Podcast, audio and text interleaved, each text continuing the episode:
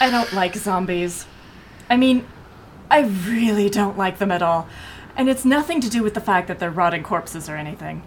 Science has everything to do with discovery. Searching for knowledge, discovering it, testing what you've learned to prove that that knowledge is an indisputable fact. The name of this game is taking an intellectual elevator up to the penthouse of cerebral nirvana with an open bar and the peanuts are freshly shelled. Zombies don't play that game. Hell, they're too busy rummaging in the garbage bins in the basement looking for the discarded cool pizza. If those bins hadn't been hosed down in a month and the pizza was piping hot human organs.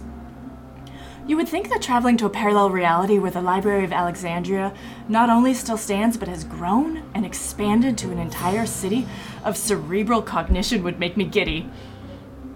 But right now, the presence of these zombies make me feel like it's three in the morning and those off-brand so-called cocktail nuts are declaring war on your liquid dinner. Who am I? I am Eileen Thorne, freelance lab assistant.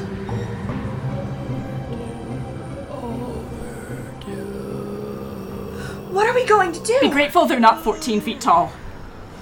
And hope we brought enough toys to kick some serious Dewey Decimal ass.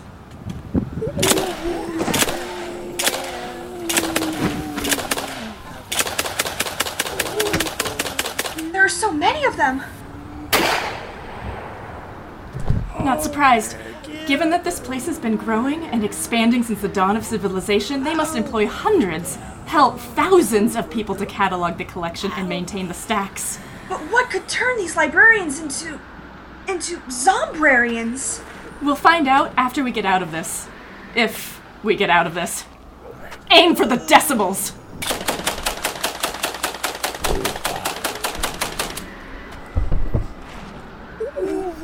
Damn, they're still coming. Maybe we should do something with a wider range.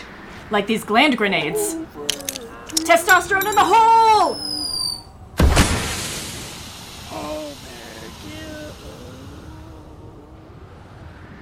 Well, what do you know? The thing worked, I, I think. I don't know. I, I think they're still moving. And their skin. I really never wanted to see zombie acne. Pretty. Have a boyfriend. Oh, not this again. Go steady. Are they. Coming on to us, yes. Just like a typical hormone scrambled teen. Have car. Um, no thanks. Uh, I'll take her car back. Where? My pin. No thanks. I, uh, have a boyfriend. You do. Not now. Uh, we're engaged, in fact. Do you have a sister? I don't want to talk about her.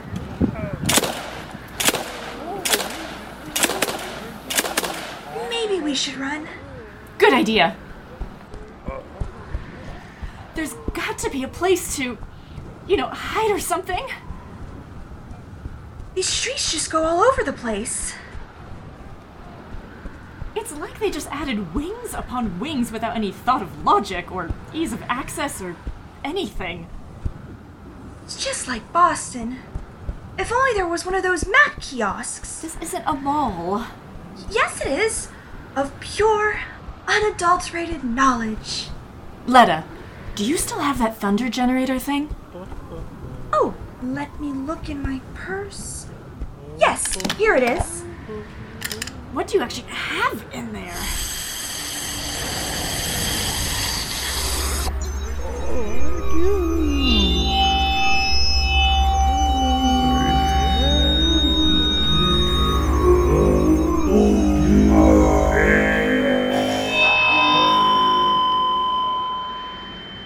Was loud. What? Never mind! There has to be an entrance around here. Over here. Should I shoot it again? Just follow me! Please don't be creepy. Please don't be creepy. Please don't be creepy. Please don't be creepy. Please don't be creepy. Do you really want to hurt me? Oh my. One caught up. That means others will follow. Don't suppose you have a machete or something in there, Letta? Shot to the heart. Mm, will this paper cutter blade do? Why do you have a paper cutter blade? To cut paper, of course. And you're to blame. Get off of me. Never mind.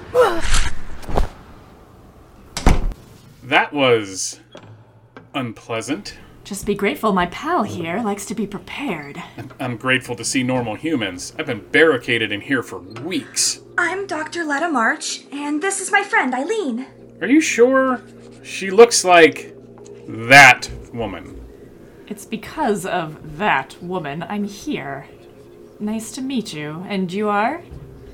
823.58 AC. 823.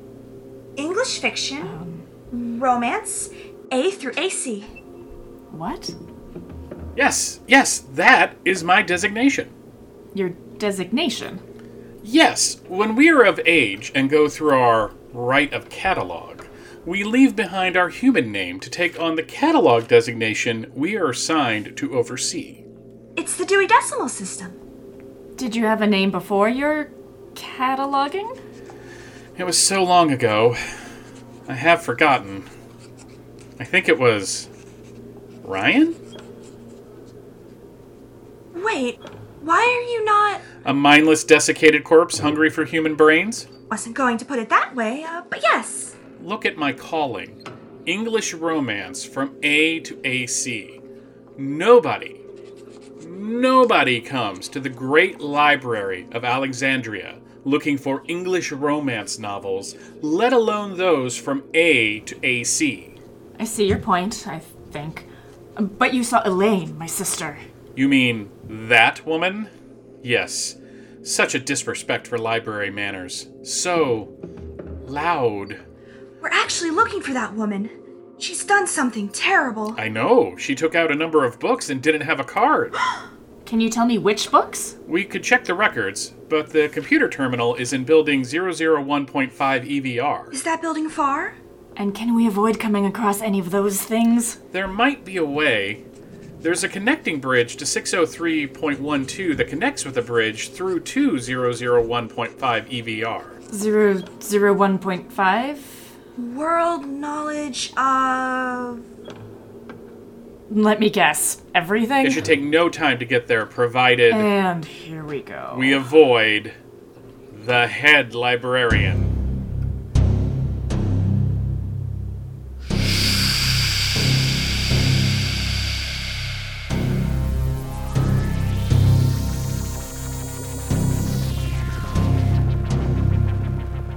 You've been listening to the fourth chapter of the Crosscut. You've been listening to the fourth chapter of the Crosscut Saw of Time, featuring Eileen Thorne, freelance lab assistant, written by Thomas DJ and performed by the Akadekaganagon Theater Works. Vanessa Van Zer was Eileen. Anna Crawford was Letta, Michael Bailey was 823.5 A to AC, Doug Hess was the Glanded Zombrarian, and the Akadekaganagon Theater Works were the Zombrarians. Sound design was by Chris Honeywell. Please follow us on Twitter at Akadekaganagon, join our Facebook group, and visit 8tw.ninja for news on this and other projects.